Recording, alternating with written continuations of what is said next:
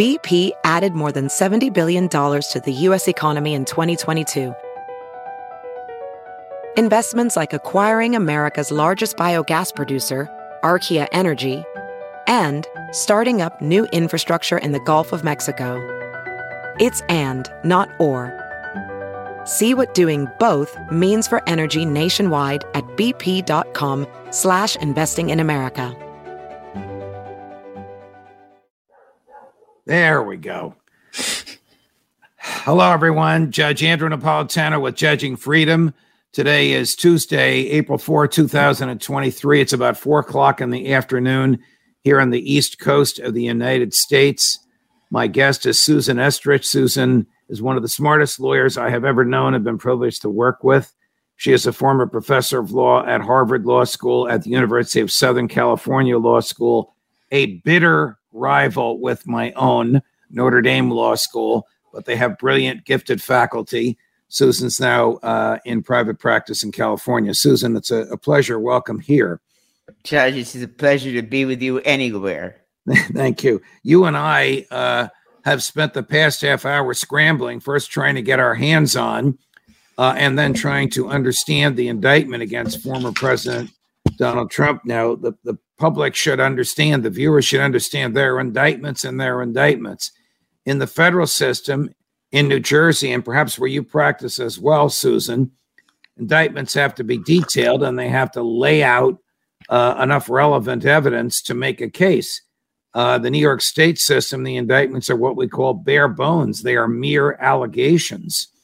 So, this 34 count indictment, each count is a paragraph, and each paragraph, with the exception of a of the date and a and a register in the general ledger of the Trump organization, each paragraph is identical. But the best we can understand this, Susan, please correct me or or or modify this as you see fit. The best we can understand is that these are allegations of an agreement between Donald Trump and Michael Cohen uh, to engage in uh, a fraud against the federal government by using corporate funds to pay a campaign debt. The debt was to silence two women, not one, but two women uh, one Susan McDougal and the more better known one, uh, stage name Stormy Daniels. Each of the counts in this indictment is apparently uh, a wire or a written check or some payment triggered by Donald Trump. It's interesting, Susan. It says these events occurred in the county of New York, which is New York City, but the dates are all 2017. In 2017, he was the president of the United States, and as far as I can recall, was living in Washington, D.C. So I guess the language really means he caused these events to occur in New York City by making a phone call or putting hitting send on a on an email uh, because he wasn't physically located in New York City at the time. One of our colleagues in the uh, business is reporting that the grand jurors accused Trump of attempting to defraud the election of 2016 by hiding information from people that they should have been able to find out about him. I don't see that in the indictment. So that just might be a little spin uh, that one of the commentators is putting on it. Now, do you read this as I do, bare bones and non informative? Chopped liver. Chopped liver. Chopped liver. There's nothing here, Andrew. I mean, I was waiting. We have been waiting. Everybody has been waiting for this indictment. And there's nothing here. No one is above the law, but I'm looking for it. I'm looking for the grand conspiracy that is bringing down a former president of the United States, and I can't find it. I well, mean, I'm- of all the indictments, in all the gin mills and all the restaurants and all the places. There's nothing here. It's well. Really I wish that the D, I wish the DA were here so we could question him. I know this is the New York format where they but tell you next to nothing. The, the next proceeding the false entry in the business records of an enterprise, so people understand. I'm holding it up in the air. This is the same paragraph repeated over and over and over again 34 times the same paragraph saying they entered false business records. Now, the really troubling part of this is nobody but Donald Trump would have ever been charged with this. Would they, Andrew? I think you're right. I mean, if it had been anybody but Donald Trump, would you uh, charge him with this misdemeanor? It would have been a misdemeanor and taken care of by a fine. But these are these are felony charges. This is no this is no joke. This is this the is no serious joke at all. This is 34 felony counts, and it's something you know. You want to say, "Look, I'm a liberal Democrat," but when John Edwards, the former senator from North Carolina, was charged with paying off his mistress during a campaign, she was his mistress. She was the videographer of that campaign. He Right. got her pregnant. His wife was dying of cancer. He got her pregnant. Some campaign contributors paid her off. They paid for a house for her to live in in Santa Barbara so she'd have the baby and keep out of the way. And I was one of the people who stood up and said, do not make of this a federal case. All right. Let's not turn on a private affair of somebody who obviously made a mistake and shouldn't be trumped up, if you'll pardon my French, into a federal case. They made it into a federal case. The jury acquitted on one charge, hung on the rest of the charges, and it went away. Right. Now, I'm the last person in the world to defend Donald Trump, but I'm looking at this indictment, and I have to say this is a very sad day for everybody because of all the indictments that you could charge Donald Trump with, and there were some serious investigations of him going on right now. This falsifying business records in the first degree, a violation of penal law section 175.10, strikes me as almost a gift to the former president. He's going to call it a witch hunt tonight. And you and I are going to stand there and we're going to scratch our heads and try to explain to people exactly why this misdemeanor is being charged as a felony and creating a constitutional crisis. And I'm going to turn the question back on you, Andrew. Is this really a felony? Well, it is a felony if it is used to mask uh, a corporate uh, expenditure uh, of what was really a campaign expenditure. So if Trump gets on the witness stand, stand and said, "I did everything they accused me of doing. I did it to save my marriage," and the It's jury not a felony. and the jury believes that, that's no felony. But if if the jury believes that he did this to save the campaign, that's the use of corporate funds uh, to make a campaign uh, to pay a campaign debt. What you're upset about and what I'm upset about is the absence of detail uh, in this. There's no detail whatsoever. Every paragraph is identical, except it has a different date on it and a different uh, corporate record number in the Trump organization record keeping general ledger. But in terms of specifics, I guess the defendants and the public and the media are going to have to wait until the government gives discovery to the defendants. The court said their next uh, meeting in court was December 4th. That's eight months from now, literally.